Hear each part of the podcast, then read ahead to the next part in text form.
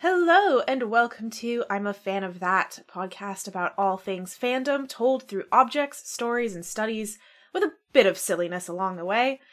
Your hosts on this journey are pop culture writer, journalist, and cosplay expert Holly Swinyard, and myself, Vivian Asimos, a public anthropologist and pop culture academic with a PhD in religion and popular culture. Join us as we wander down the incredible and intriguing path into fan culture, its history, the people who make it up, and the way that we look at this ever growing part of our society. Fair warning, we may talk about some adult themes, use some adult language, and possibly get a little bit nerdy about the whole thing. You have been warned.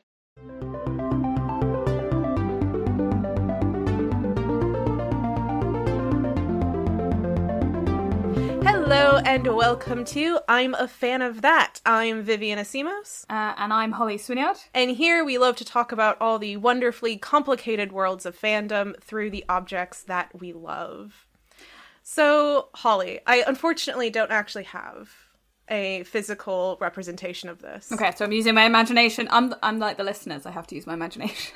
It is something that I really, really love and I want to have, and I feel bad about wanting to have it. But imagine a water bottle that Okay, is clear yeah. and then written on the side in like a gaudy neon font that's kind of difficult to read, it would say my name. Okay. why why do you want this?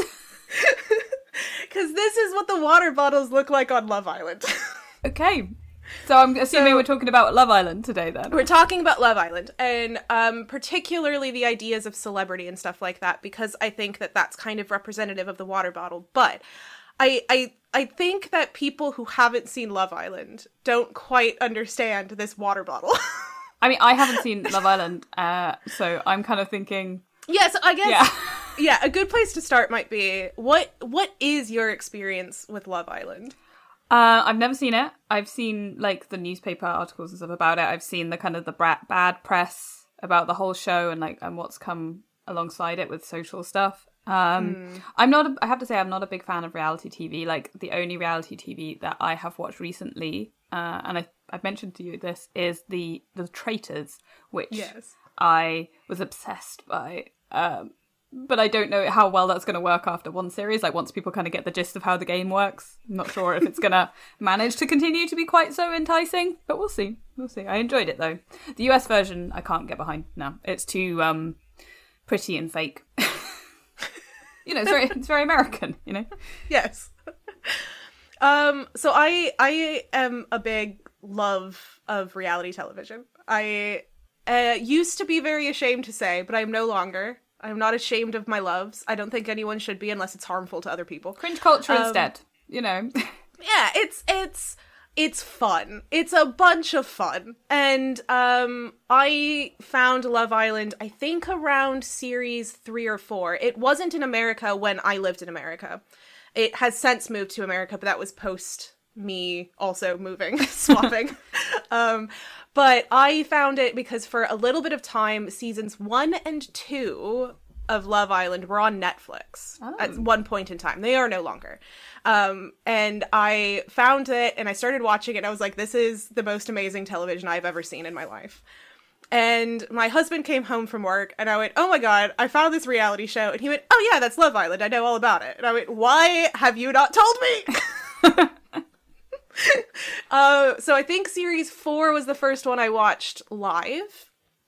And um i have been watching them live every time every se- ever since i'm also a bit of a reality tv show nerd we can talk about recap shows as like a whole nother thing what are recap shows? so i i listen to podcasts that recap the Oh. whole episode Yeah. and they kind of go oh and then this person did this thing and said that thing and then in this next scene this per like they recap as Yeah. if you haven't seen it So they've The got a bit of a like, and do they have any kind of uh, analysis of it? Is it Oh, literally yes. just okay, cool? they have their own thoughts on Yeah. it the whole time Because I know that And- the BBC have like the in like what's called like Inside Ghosts or whatever. So it's like a behind the scenes podcast for a show that's happened, but they normally tend to be dramas or Oh, right. sitcoms or whatever. Um, so they kind of like that because those are sort of recappy too. But Yeah, I mean, I think they have recap shows for non-reality TV Mm. shows. Um, but yeah, I, it's because I don't really know anybody that loves reality TV. All of my friends are like, "What are you talking about? I'm watching anime." And it's like, yes, I'm watching anime too, but I'm also watching this.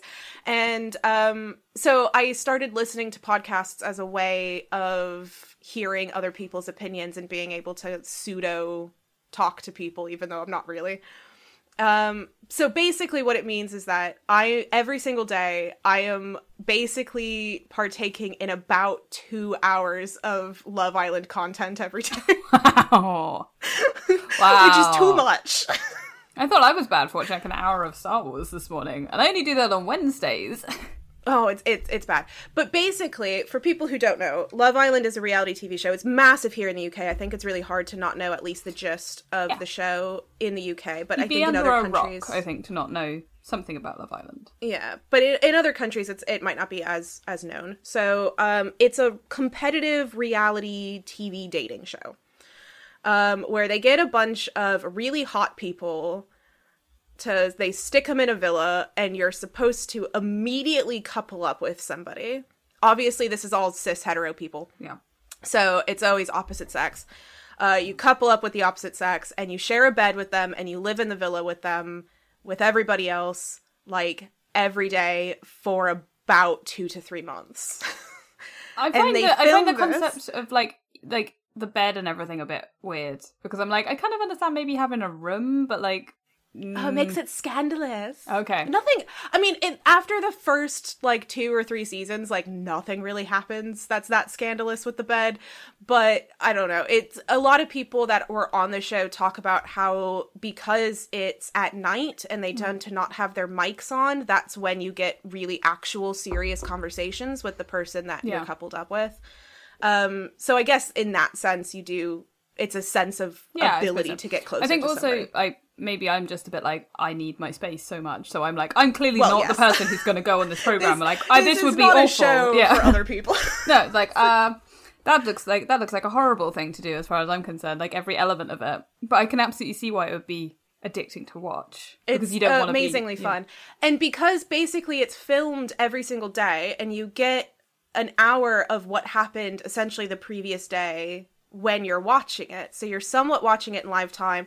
And the whole like crux of the show is that you can vote. So you vote on things that then happen in the villa, which other reality TV shows are often like they they all were recorded like 6 months ago. Mm-hmm. So you can't really do anything about it. Yeah. But in this one you can actually vote on who gets knocked out or who goes on a date with somebody and things So I suppose that. because Bake Off, you don't, or whatever Pottery Throwdown, one of those sorts of style shows, you the public do not get a decision about who stays Yeah. and who goes. Whereas with this one, there's much more. It's interactive. you right? have a bit of a say, yeah. yeah. Um, I I have heard that there's a certain amount of flexibility uh, Mm-hmm. when it comes to the voting, so that way producers can kind of decide certain things. Um, but there are by. certain things that they're not allowed to change just based off of rules. Like Mm. you're not allowed to change the actual outcome. But typically, what they do in order to say if you all voted out one person and they don't want that person to go, what they'll do is they'll just say, "Here's the bottom three yeah. and then something else happens to decide who goes home from the bottom three and that's their kind of way around it Yeah, makes sense. I mean, it makes particularly if there's you know somebody who everyone votes out, it kind of shows to the producers that that person is the villain and people don't like them, or whatever, Yes. and that's kind of fun to keep that person in, right? And they can have a good time with it. As a, you know, it's, it's still a storytelling medium, even if it's real people. oh yeah. And i mean i i can talk for ages about the storytelling mechanics of reality tv and how i don't think a lot of people give it credit for how complicated it is. I've i've watched a lot of reality shows. I have seen some really terrible ones and I have seen some really great ones. And even within one show, there are good seasons and bad seasons. Love Island has had some really off seasons. Yeah. And um, it what makes it successful or not are down to two different roles. One of them is a producer or a showrunner, and the other one is the casting director. And if any of those two things are off, the whole show is in the can. There's no saving it. Yeah, because like you know that like the editing behind the scenes is going to frame somebody in a certain way. It's going, you know, if they say if they decide this person's going to be the hero of the story or this person's going to be the villain or whatever, they'll edit it to look like that. You know, they'll Yeah. So that I can see what that means, like why that would work like that. And I can also see that actually, as a casting director, you don't want necessarily somebody like me who's going to be like, "No, I need to be alone from Oh, that would everybody." be so boring. Yeah, it would be like I I would literally be sat there like, "Cool, I'm, I'm reading a book.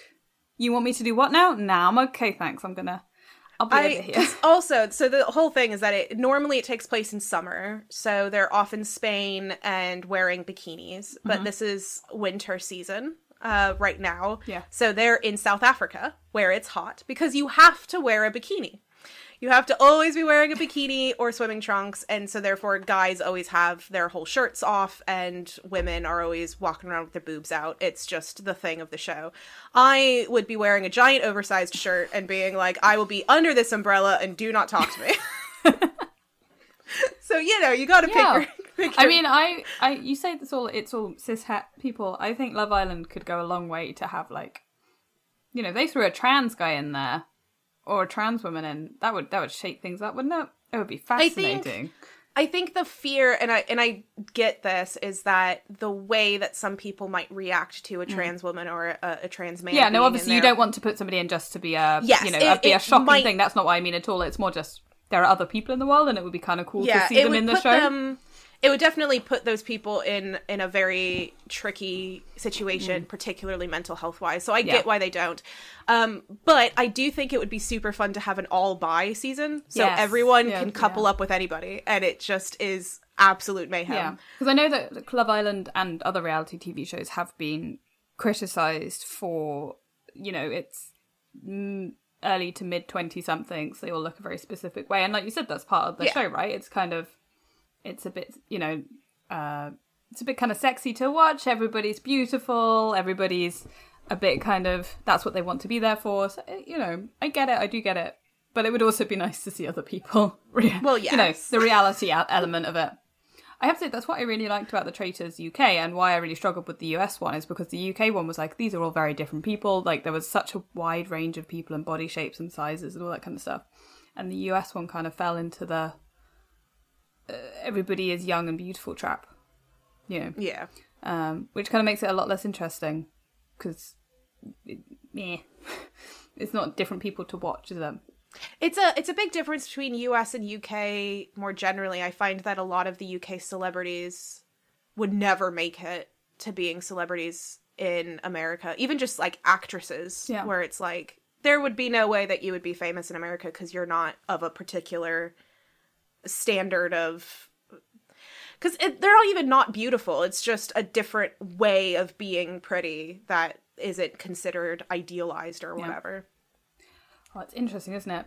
Because you, even I feel like I fall into the traps of being like, oh, that person is this, and you know, even people who are like being considerate, like I say that it would be cool to see trans people on this program, but without even considering that, oh, maybe because of the nature of the program, that would put them in danger. You know, it, it's inter- Yeah. well, not danger, but in difficulties.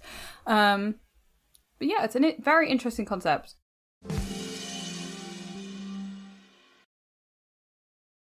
but they they all sit all these beautiful people are sitting around drinking water bottles that have their their name written on it super shoddy and very early uh love island you could buy the water bottle so you could buy your water bottle and personalize it so it has your own name on it uh to make it feel like you're also in the villa or whatever um I, You're part of I the group. know Yeah.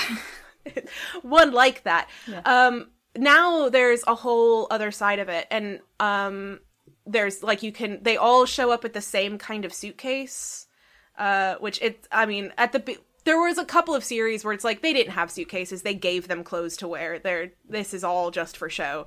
Um but there were definitely i think now they do pack up but they get given a suitcase which again is very that sleek steel with their name on it in a weird uh, font. And Can you buy the suitcases? Like, yes. You so Okay. now you could buy the suitcase you could buy a water bottle you can buy a different kind of water bottle you could buy t-shirts. It's like it's all over the place.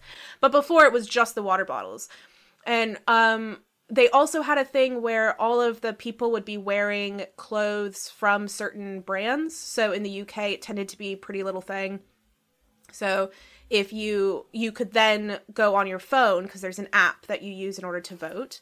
And on that app they would have all of the outfits from that episode that you just watched and you could buy those outfits. Oh wow. so this is quite interesting because I was listening to a podcast because I am trash. I was listening to a podcast about the whole Wagatha Christie thing with Coleen Rooney and Rebecca Oh, Vardy. that's so much fun. Oh, it it was amazing. It was amazing. Like that's better than reality TV. It's real, right? you know. Um, but it was what they were talking saying was that like, um, you people were buying the outfits that they were wearing to court, particularly Coleen because she was dressing almost entirely from like Zara, I think. So people were going and finding the things that she was wearing in Zara. Or like searching for them online and stuff and buying them because they wanted to dress like how she dressed. And I was like, that's crazy. Like, it's her court outfit, but people want to to dress like Coleen Rooney, and I guess it's the same kind of thing, right? That Yeah. you want to look like the, you want to be part of it. You want to be seen to be cool with, you know, alongside it. I don't know if is it is it a status thing or is it being part of the the community? Um, I I think it's a little bit of of status. It's also a little bit of just the culture. So uh, you know, we talk about pop culture as, and we we have been and will continue to talk about like different media things, like TV shows and books and stuff that you partake in. But fashion is part of pop culture, and um, I think people partake and consume fashion in a very similar way, and you tend to learn about what is new by looking at what other people are wearing. So you're looking at at someone going into a courthouse and you go, "Oh, I like that outfit. Yeah. I'll go buy that outfit." Or the, your TikTok influencer, your favorite, you know, the person you follow, and they do get ready with me today outfits or whatever, and you're like, oh, cool, I like that. Maybe I'll try that, you know. And yeah. that's really that's very interesting. I think watching that sort of trend happen is I don't know how to describe it. It's kind of it's a very different thing to like what you kind of include in sort of fan culture because I think lots of, a lot of the time you wouldn't necessarily think of dressing up what dressing up finding the clothes that you know are the in clothes and part of fan culture but if it's connected to something like love island then it kind of becomes that right it's sort of are you cosplaying as the person? Because you're buying the same clothes as them? Because you want to wear them too? Like I guess that would depend on your definition of cosplay. yeah exactly. Which we will not get into today. Not today. Um, but I think that one of the aspects of this, and you were kind of touching on it, and and I think that it, it when it first they started to first advertise the water bottles, it was tied to this idea as well, of a lot of people now are going on Love Island because it's an avenue to become well known and essentially a celebrity. yeah It is a massive TV show. It's watched by probably the vast majority of the UK and hated by the rest of it. Um, and people have launched huge careers making millions of pounds just because they were on Love Island. And I think there has become this idea, and I'm saying an idea here, of the rise of a new kind of celebrity. Um, one that is kind of encompassing reality TV stars as well as social media influencers, the YouTubers, things like that as a new type of celebrity. Um, but I think it's it's interesting because I don't know whether or not it's new. Yeah. I mean, you could go right back to sort of your your Nell Gwynns and you know very early on stuff like that. That you're becoming a celebrity because uh, she's an actress, but oh, she's the king's mistress. She's salacious, Yeah. you know. Oh, and she oh she's she's a commoner and she's got you know all this sort of stuff. You know, I think you you have people like that all the way through history. Um, uh, the opera singer whose name I've forgotten, the one who's in The Greatest Showman. Uh, she's a real person and I've completely forgotten her name. And she launched an entire career off basically her own merchandise. You know, she was a good opera singer and then she merchandised herself and got like, uh, you know, deals and stuff on things like soap or, you know, curtains. It was crazy stuff that just had her face on. Yeah. and again, it's like, is it new or is it just that, you know, people are doing it in a different way now? It's, there's a new uh, platform on which to get famous on where you don't necessarily have to have that this feels mean talent you know well because I, I i'm a big defender of kim kardashian and this is primarily because i think that she is worthy of a lot of um dislike and criticism but it tends to not be what she gets the criticism about um, and most people criticize her for, and I quote, being famous for nothing or being famous yeah for she's not being famous, for doing nothing she's she's created a, a an empire, you know. Yeah.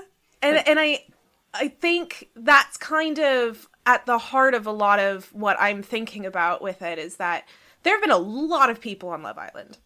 A lot of people on Love Island, but I think maybe about 2 or 3 of them are still around Yeah. that I still see in places that I still hear about. You know, I still hear about Molly-Mae and I think that was like series 4 and we're on 9 now or something four or five someone's Yeah. gonna correct me but um that's still it, it's been it's been a couple of years and she hasn't been on tv in a while and yet we still know her Yeah.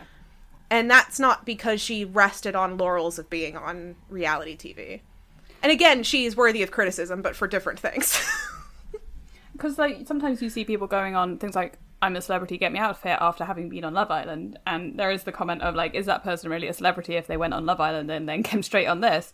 But it is part of building the brand, right? yeah If you want to be the next Kim Kardashian or, or whatever, it, you know, whatever that kind of reality star, the only way you can do that is by continuing to build your public persona. And one way of doing that is to do other reality shows or other TV shows like Loose Women or, or things like that. You know, there's a lot of those sort of shows that I've seen Love Island people going on. Um, so it's definitely there's definitely ways to do it, and it's not. I don't think it's being having a lack of talent. I think it's having a, a huge amount of talent in other areas that would people wouldn't necessarily consider ones for getting famous with because it's not. Uh, you're not a pop star. You're not. You know. You're not Yeah. an actor or whatever. you could essentially now be famous for being very good at marketing Yeah. Why not? You know. And and that yeah like you say i don't think that's been around as much before but i you know socialites have been around for ages you know uh, there have been people that have been huge that lived in new york and they were famous for just being rich and being around certain circles and i mean that's how kim kardashian started was that she was trying to be a socialite She was with. Uh, she was Paris Hilton's assistant. Yes. Yeah. And she uh in more recent years she was talking about how she had planned certain things. Like she knew this person is going to be in this spot so we'll go there so we can get photographed with them. yeah. And so then when that gets published in the gossip mag, they have to put my name in there. Well, we come back to um, you know the wag thing, and that's what Rebecca Vardy's done. You know, she's made sure she's sat behind the right person. She's made sure that they're all out at seen at the right restaurant and all this sort of thing. And there's record of her saying that to journalists and to her agent because she was wanting to build her own brand. yeah. And I don't think that I don't necessarily criticize any of Biddy for that. That's part of being a celebrity, right?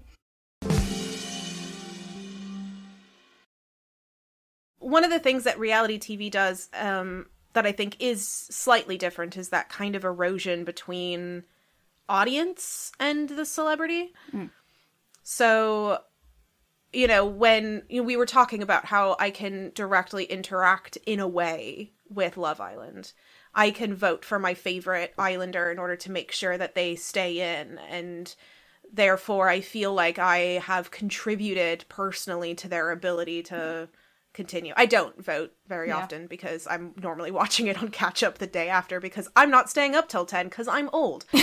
but Do you think that adds to people's like the parasocialness of the whole thing, like people kind of messaging Love Island contestants on DMs or Instagram or in on Twitter and stuff like that, which does happen? Do you think because there's that erosion, there's a uh, more people are likely to kind of see it as like, well, I helped you get where you're getting, so I I should have more access.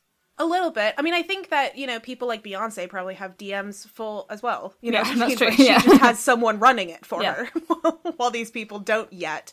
But probably by the time they they leave if they've been on for a certain amount of time then they do. Yeah. Um but they definitely do read and go through their DMs because I've heard stories of certain Love Islanders getting with other people who have been on Love Island through people messaging in the DMs.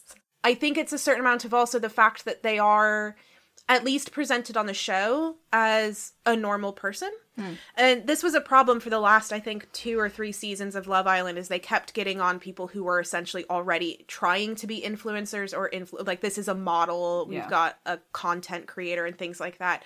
And what was fun about the show before, and what is now fun about the show this season, is that everyone just has like a normal job. Like there's a guy who was a TSA agent, you know? like, Yeah. Like that's just a job. Yeah. That's just a dude.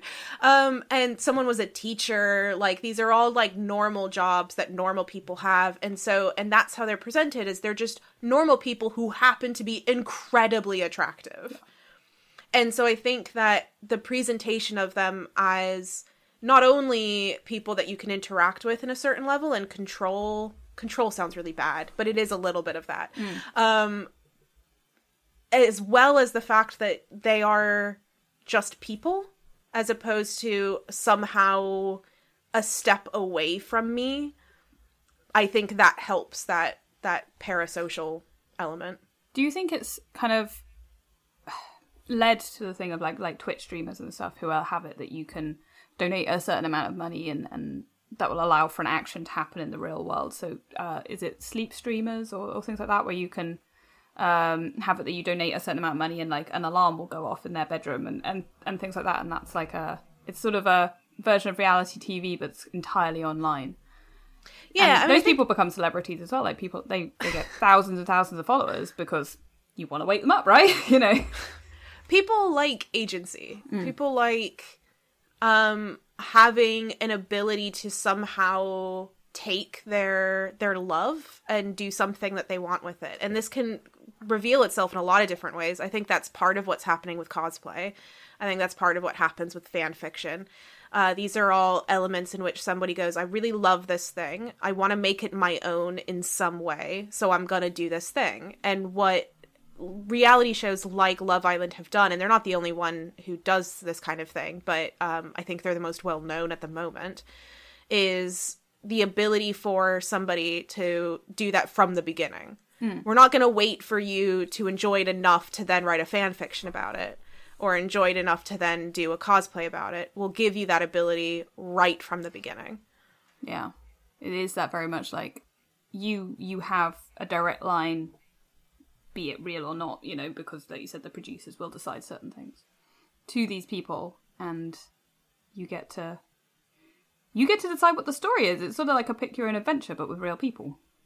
Yeah, but it's also real people like cuz uh, unfortunately, I'm not the only one that gets any kind of say. You're kind Yeah. of doing it with another like a million to two That's million true, people yeah. in the UK and it makes it really difficult sometimes cuz you're like the one time that like we actively voted. I used to watch it with my partner every evening and then he started being like this is too much Love Island. I cannot do this.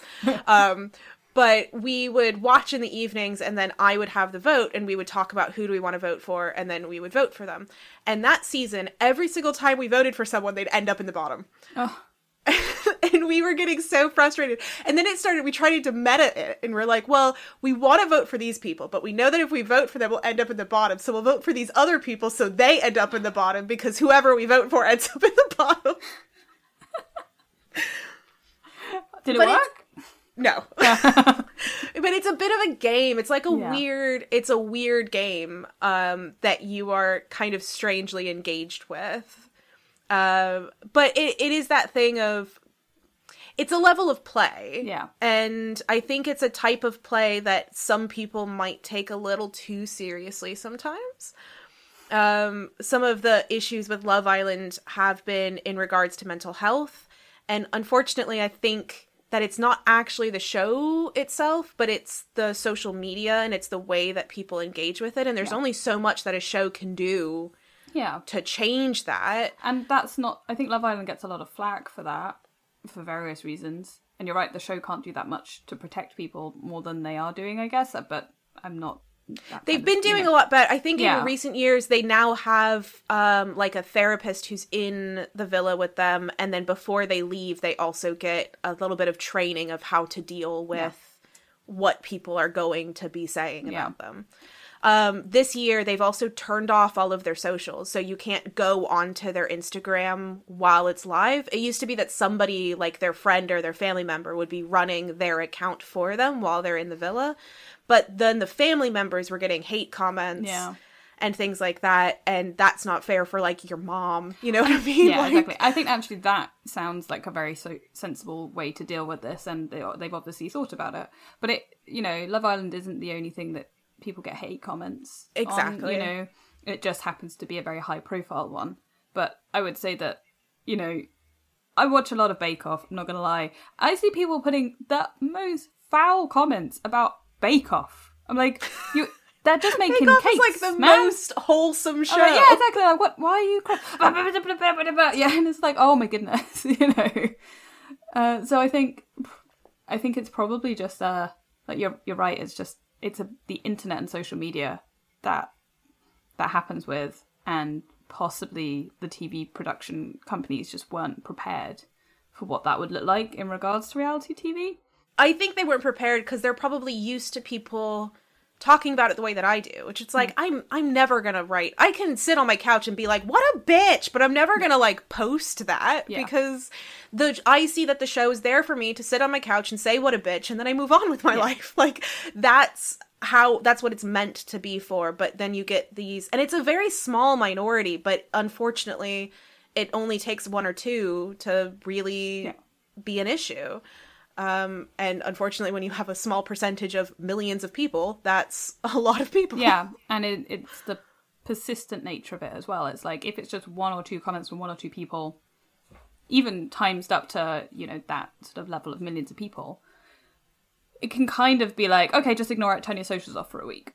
But when it's a persistent thing from those people, it, it's almost Well, impossible but to move away from. and then you have the problem of what we were saying. Like, there's uh, these people who do a successful job with it are people who are able to control an image and do certain things, and that means that if they did turn off their socials for a week, Hmm. what would then happen to that that ability? Well, What would they be losing? yeah. And so you know it is that thing of it, it's very easy i think for someone like me to turn off my socials because who cares about me um, and you know what's happening with that but if it's somebody who makes their primary money off of somebody saying post this on instagram for me Yeah. of you wearing my shirt or you wearing our jewelry then if they turn off their socials they're losing they're Yeah. losing out on their income I don't think there's a solution to any of this other than please be People nice to each getting other. better. Yeah, please be nice to each other on the internet. Please.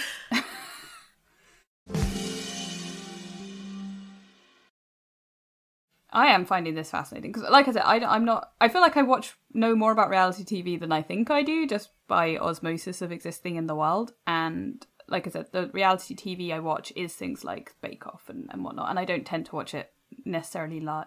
Bake Off isn't live. You know what? The day it comes out, I'll, I'll watch it a couple of days yeah after. So I maybe don't engage with it on such a high level as, as other people. But I can definitely, like I said, things like the the traitors really got me. I was like, this is great. I want to know what happens. I need to know what happens next. I'm ready to watch the next episode, all that kind of stuff. And that was all pre-recorded as well. But at the same time, you're like, oh, I feel so invested in these people, and I, I need to know what's going to happen and who's going to win. And yeah, it was. Yeah, I never really had it with a reality TV show that I got I cared that much. Oh, I love it. We, so um, I, I wouldn't say that Love Island is one of my favorites. However, I don't think it's the best competitive dating show Yeah. that exists. I think the best reality competitive dating show has been Singles Inferno. What Which came out- It came out on Netflix like a year or two ago. No, I think only about a year ago because I think I was still in this house. Um, and it's a Korean dating show. And it's that they put everybody on a deserted island. And Okay. they have like tents and they have to go fetch water from like a well and like carry like buckets back to the It sounds like, the Bear Grylls The Island meets Love Island. it's not as survival. I think they have like their basics and they Okay. give them food, but they give them like the raw ingredients, then they have to cook it. You know, it's Mm-hmm. that kind of a thing. And they've got real basics for cooking. Yeah. Um, and but it's it's kind of weirdly wholesome while also very tense at times because uh, a they do a better job of picking uh, more adult people this is a problem that i think reality uh, love island has had and luckily this season it seems that they've learned their lesson and there's only like a couple of really young people and most of them are about 25 Yeah. which I think is a good age of young enough to be stupid and do things that are fun to watch, but adult enough that you're not going to be problematic. but um yeah, but yeah, so it's a bunch of Korean people on there and then they go on dates, but the way that they do it is that you pick somebody and again this is very hetero so it's opposite sexes and uh, they pick somebody and if that person also picks you then you go off to like a five star hotel suite for the evening. Yeah. and you stay the night there and then you come in the next morning. And so you get to like take a nice hot shower and swim in a pool and eat loads of like food cooked from room service and um it so it shows a lot of people just enjoying that after like the couple of days at like the deserted island but the thing is that they're not allowed to talk about their job or their age while they're on the island Oh, that's but you can talk about it when you're in the hotel suite but that person who learns about it isn't allowed to then talk about it when they come back oh. so if you're not dating someone, you have no idea like what that person does for a living or how old they are. And I suppose if you came back from your hotel suite or wherever and then decided not to match up again, there's kind of that thought of like, oh, what did this person find out about them that they didn't like? Or Yeah, it's like was kind it of- that yeah. they just didn't get on or was Yeah. there information about them or yeah, Yeah, it's it's so really fascinating. And when there is interpersonal drama, it is just because a mishmash of feelings or somebody thought that they were showing that they were interested and the other person didn't pick up on it and so then they thought they were being rejected and you know it's like it's that kind of drama which is so amazingly fascinating and wonderful It's also telling me I could not do these. Like my rejection sensitivity is way too high. in any of these shows, I'm like, oh, you all like, yeah, you know. oh, this last season there was a woman in there who I thought was the I mean, I I think that she was the most attractive woman in there and by a long shot. And I kept calling her my girlfriend whenever we were watching. and um I she never got picked. And I was so upset because I was like, oh, but I love her and she's clearly the best person on this island. There have been, I think, two instances of bi women on Love Island. Okay. Um, and I think one of them wasn't on the UK one, and the other one was on the UK one. And in both instances, there was a moment where they did couple up with another woman Yeah. for That's- one of the couplings. And it was interesting that they allowed it to happen, that it wasn't like the producers were like, no, you have to be with a dude. Yeah. Um, but it did leave all the dudes being like, so what does that mean? Oh, because as somebody who is, you know, I, I am queer and I identify as trans, I find it very interesting to see that. I know that you know there is a, a majority of the population is is hetero, cis, normative, whatever. That these things aren't considered. That there will be bi people in there. There will be people who aren't necessarily of because even a, like a non-binary person, if they have, if you choose not to have any transitional stuff, which is obviously everybody's their own journey is going to be their own journey and their own identity is going to be their own identity that you could get I don't know i just think it could be a more interesting watch.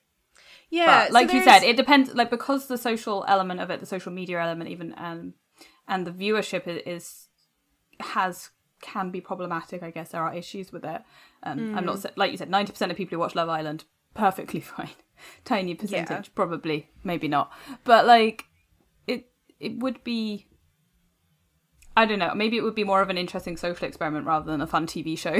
but There is somebody who's in this season who's apparently big on TikTok. I only found out about this from listening to my podcasts. Um, but the I was listening to an, a, a different podcast initially, and I ended up swapping to a different one. But that that first one that I was listening to was talking about this and how they were like, "Oh, I thought he was queer, but oh well."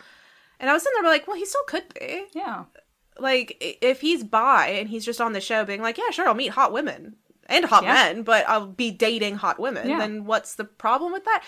and if the show has got if the show has had a precedent of you know bi people coupling up in a different way, then even if it's only one or two times, there's no reason why a queer man couldn't do that. Just Yeah, I think it's just that thing of a. It's the assumption that anyone on that show is going to be cis hetero, um, and I think it's also a weird.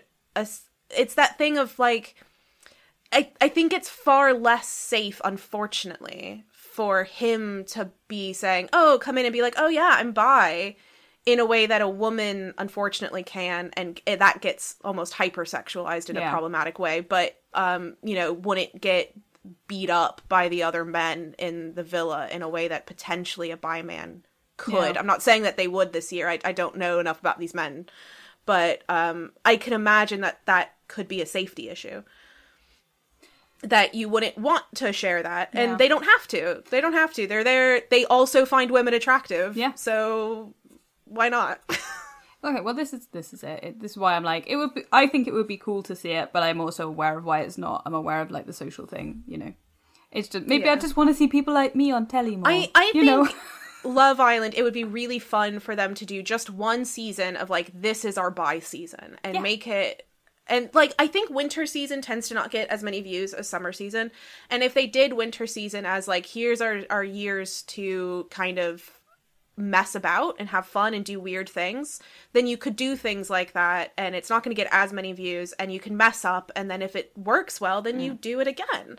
Um, but I think it would be fun to do a an all an all bi cast and just see how chaotic that energy is going to be. But it would also be really cool to. I mean, no one would be able to sit in chairs ever. Sorry, it's my favourite stereotype of queer people. Can't sit in chairs for some reason. I say with my, my foot up on my chair like a little gremlin.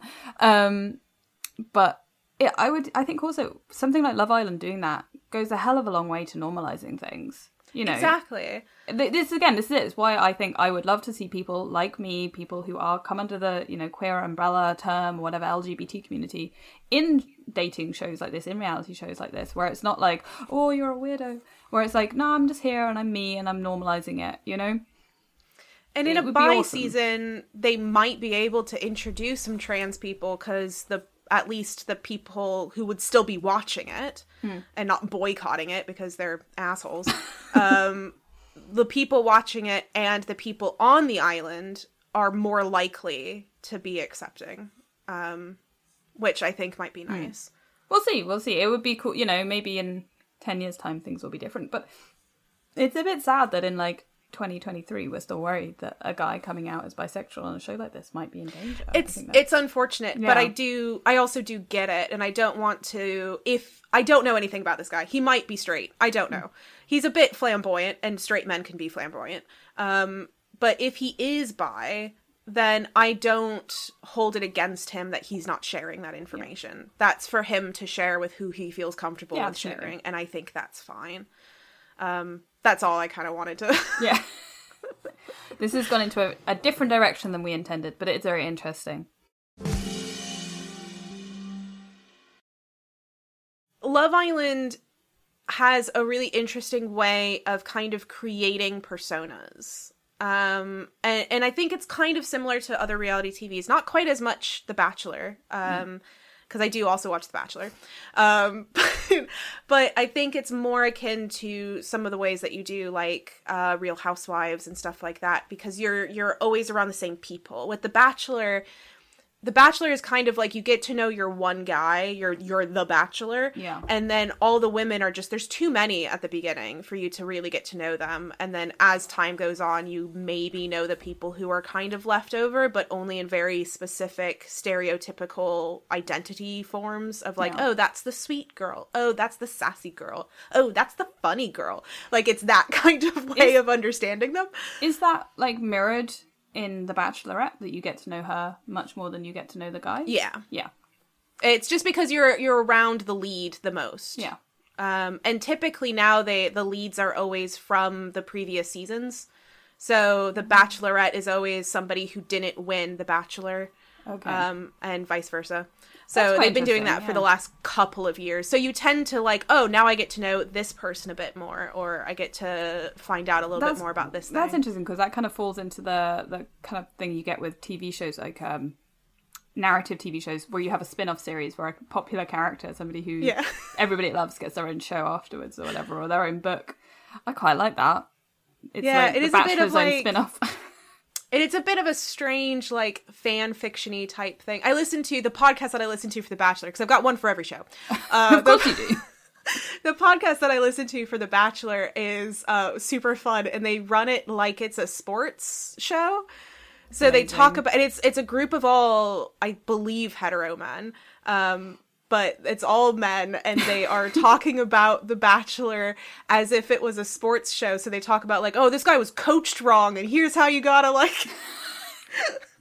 That's amazing. One of the That's so things is that they always say like which play are they doing? Are they playing for the win? Are they playing for the new like to be the bachelor? Hmm. Or are they playing for uh there's another spin-off season of Bachelor in Paradise, which is a lot more Love Islandish. yeah. Um and they're like, are they playing for that? And so that's how they kind of classify things. so it's always fun watching it to be like which is this person angling for Hmm. being on The Bachelor to get again more celebritydom? Yeah. And I suppose they are, you know, like we were saying at the beginning, these are very much gateways for people to get that. But I think the general public don't necessarily want you to go in with yeah, it can be obvious in your actions, but if you're you go in you go, Oh yeah, I'm a content creator.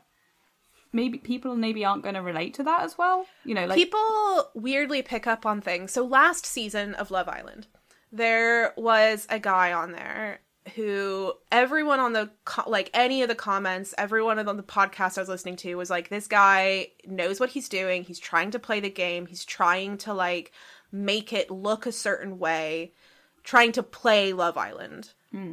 Uh, as a way of winning and getting knowledge in that sense. And everyone could pick up on it, but there wasn't anything super massive that he was doing. And then when his girl that he was with broke up with him right at the end, she mentioned specifically things he had said to her in the bed when they don't have the microphones Yeah. on of what looks good, how you should be playing in front of the cameras, all of these kinds of things. So the fact that we didn't see those bits, but we knew it. Like Yeah. there was just something about how he was acting that we were like we were picking up on that energy. and she even being in the show herself was like, Well, I'm gonna make sure you don't win because of that. Or Yeah, well, uh, I mean, he was also a bit of an ass to her, Yeah. and um, basically he was treating her very poorly, making comments about her body that were very uncool. Um, but not again, not in front of us. And Yeah. she ended up just being like, you know what, I'm I'm not gonna stick up with this even for a couple more days to potentially win. It's just not worth it. Yeah. Um, and then she became really huge, and everyone loves her on social media because she had that Yeah. that turn Which is cool. that we all love. We love rooting for the woman who's like, "Screw you, I'll leave by myself." Oh, I, I, I'm feeling like maybe I need to watch it, but then at the same time, I have way too many things that I need to watch, so I probably won't add this to the list. But I've learned a lot about Love Island, so that's good. And reality TV in general, because you hear like so many names of reality TV shows, you know, like there is The Bachelor, there's Survivor, there's, you know, the Bear Grylls ones, which I don't think are running anymore, but they were super popular for a while, and like, you know, all of these things, they go in cycles, don't they? That there's a singing one or a you know, a, a trekking out into the outback type one. What's it? The one that's on Channel Four, the SAS one, where it's like Yeah. normal people go and try and survive it. Like, I have to say, the actually, you know what? There is one other reality TV show that I watch religiously, and that is Hunted. Obsessed, obsessed with it. Like, I would have thought that why. maybe you would have watched Project Runway. I didn't have the correct channels or access when it was really big. Um, And then it kind of passed me by, and I wasn't, you know, I wasn't in the, a place and a time I was going to watch it. Yeah. Um, some of my friends completely obsessed with it, like rewatch it, the whole thing. Um, I I like Sewing Bee. yeah, because I was gonna say because I think I, I mean I watch Project Runway because of course I do, and um, but it's one of those things where they'll be talking about something. Oh, this is clearly poorly made, and I'm like, I don't know, Yeah, more than I could do. Yeah. But I'm sure that you know you would be able to actually critique it in a way that yeah, it would be interesting to watch. I mean, it might be even beyond what I know because you know there is only I'm not I'm not professionally trained in any of those things. I'm completely self taught and I make it up as I go along. Um, but it would be interesting to watch. But I, it's why I quite like the sewing bee actually is because I can sit there. Whereas like with Bake Off, I'm like, I don't know. Whereas sewing bee, I'm like, mm, I wouldn't do that. No, what are you doing? Why are you using that fabric? What are you doing? Hem that better. Come on, you know, like I'd be there like doing that the whole time because I know exactly what they're doing. But it's um, for, the listeners who don't know, I do a lot of sewing. I make a lot of costumes and cosplay. That's how we met. Is that I make a lot of stuff, and we started talking about it. Um, and I, I love it, and that's why that's why I love that sort of show because I do enjoy watching people make stuff. Um, I'm currently really into the pottery throwdown, and it's making me want to maybe go and learn how to do some ceramics. But ceramics is expensive. There's a lot of kit you got to get. You know, sewing machine less expensive. Potter's wheel, yeah, it's a big that's a big overhead. My sister does pottery. Does she have a very shed good for at it? it. Oh, I'm jealous. I'd love to do that. This is a complete tangent. So coming back to the water bottles, are want people? one. You want one? This is I it. want you one. want one, right? You want? I do. I really want one. And there's a part of me that feels so okay. The the problem that I have, right, is that reality TV I think is the only genre of shows that people go, "Oh, you like that?" Um, in a way that I don't think I've ever gotten before, and especially when I was around a lot of academics, because I have a PhD, I'm around academics, I'm talking about things. There's an assumption that I wouldn't watch trashy TV.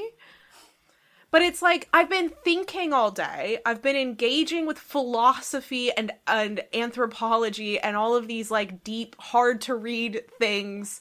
When I come home, I want to put on some dumb people dating in a villa and not think. Well, I do think, but that's the problem with it because I start analyzing it like an anthropologist. But it's fun. It's a fun way of kind of engaging with anthropology and thought and the way that people interact, but not in a really deep way. Yeah. But it is that assumption of only dumb people watch this or only And I don't think that's fair because actually, I think a lot of people want to be able to have it is a level of escapism, the same as watching anime or whatever. Because actually, you get the same reaction from certain groups of people who go, "Oh yeah, I really like anime." They go, "Isn't that for children?" And you'll be like, "Oh well, Yeah. no, not well." Firstly, no, and secondly, your not this one. De- yeah, um, I would be worried if quite a lot of it was, but you know, people kind of have that reaction to it because it's seen as uh, I don't know. I'm going to put this in inverted commas. They're they're here, uh, lesser by different groups of people. Like if you say, "Oh, I like comic books. I like comic book movies or whatever," and yeah, they're incredibly popular, but there'll still be people like, "Oh, yeah, that's like trash or whatever." And I, I do also think that a lot of it particularly gets pushed on. This is such a generalization, but a lot of it gets pushed on women.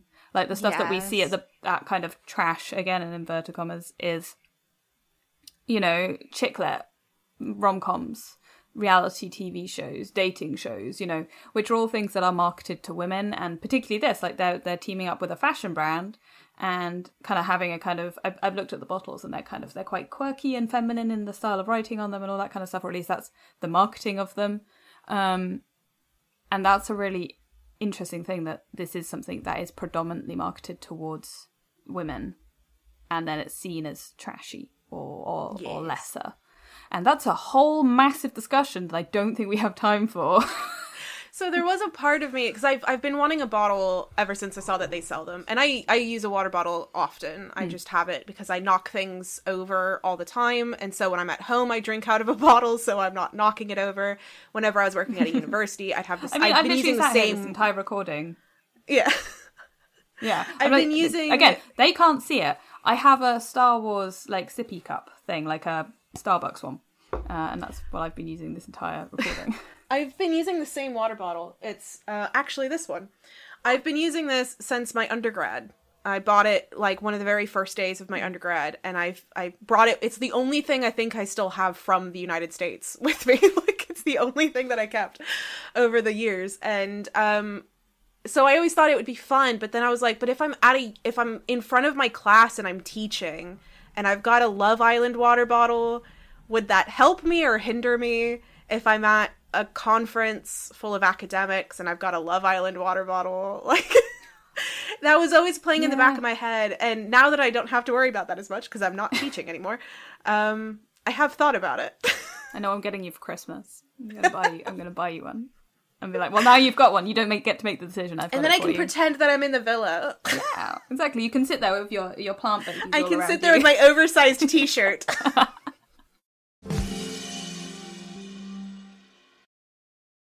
I didn't mention any academics, which I feel bad for, but I don't know very many academics who have studied reality TV. I'm surprised by there- that. I would have thought there would be a lot more, considering you know. There has is- been one or two, um, but I haven't read them, and from what I understand, they're more like how they function from a more like how the media is set up, like how Yeah. it's produced and things like that, which is interesting, but not as much fun. Um, and if anyone, I I'm going to be honest, I'm plugging somebody else's podcast because I think everyone should go and listen to it dot dot dot Wagatha Christie just for the whole story, it's genuinely incredible. Like It's an having amazing that- story. it is- and having it all broken down by like experts, it was yeah, so interesting because you learn so much. I would definitely recommend it. It's on BBC Sounds um, now. But it does really show like how much gossip and things like that can really help to spin a story and how you get connected to things through I mean, I love me some gossip. I don't want to be a part of it. I want to hear about it. I- um, We've talked about that a lot as well. yeah. yeah. Like no, we'll sit on the sidelines and watch it happen. You know, we're the sports commentators. Like, I yeah. give me some popcorn and sit down and tell me all of the tea. We're terrible people. Terrible people. And hopefully, people want to come back and listen to another episode of us talking about things like this and having a nice time. I'm, So- I'm sure. I hope so. There's going to be a lot more reality TV if I can help it. Yeah. it's okay. I get I get to play next week. uh, I I think I think we're going to go back to some very nerdy stuff. Not that this wasn't very nerdy in many ways, but I, I think we're going to go back to some. Uh, It yeah, I mean, I interesting- think it's all just about what you're nerdy about. Yeah, and I'm nerdy about a lot of things. I can be nerdy about anime and video games and and tabletop role playing games, but I can also be nerdy about Love Island. let's be fair. I when I want to do an episode about this very specific Shakespeare thing. I want to do it. I want to do it. I want to do it. yeah. because I'm super nerdy about uh, Shakespeare. But I, I love the whole sort of Tudor and Stuart era. So at some point, I'm going to start just being like, let's talk about this. Um, history nerd start time. Woo! we'll see you in uh two two weeks. Yeah. two weeks. I don't know. Bye. I'm waving. Bye. Bye.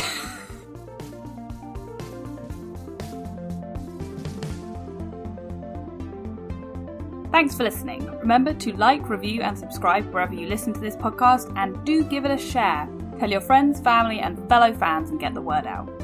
You can follow us on social media, links in the show notes, as are some links to further reading. Who doesn't like a reading list? We are nerds after all. Music for this episode was Nowhere Land by Kevin MacLeod, licensed under Creative Commons Attribute 3.0. This episode was produced by Vivian Asimos and Holly Swinyard.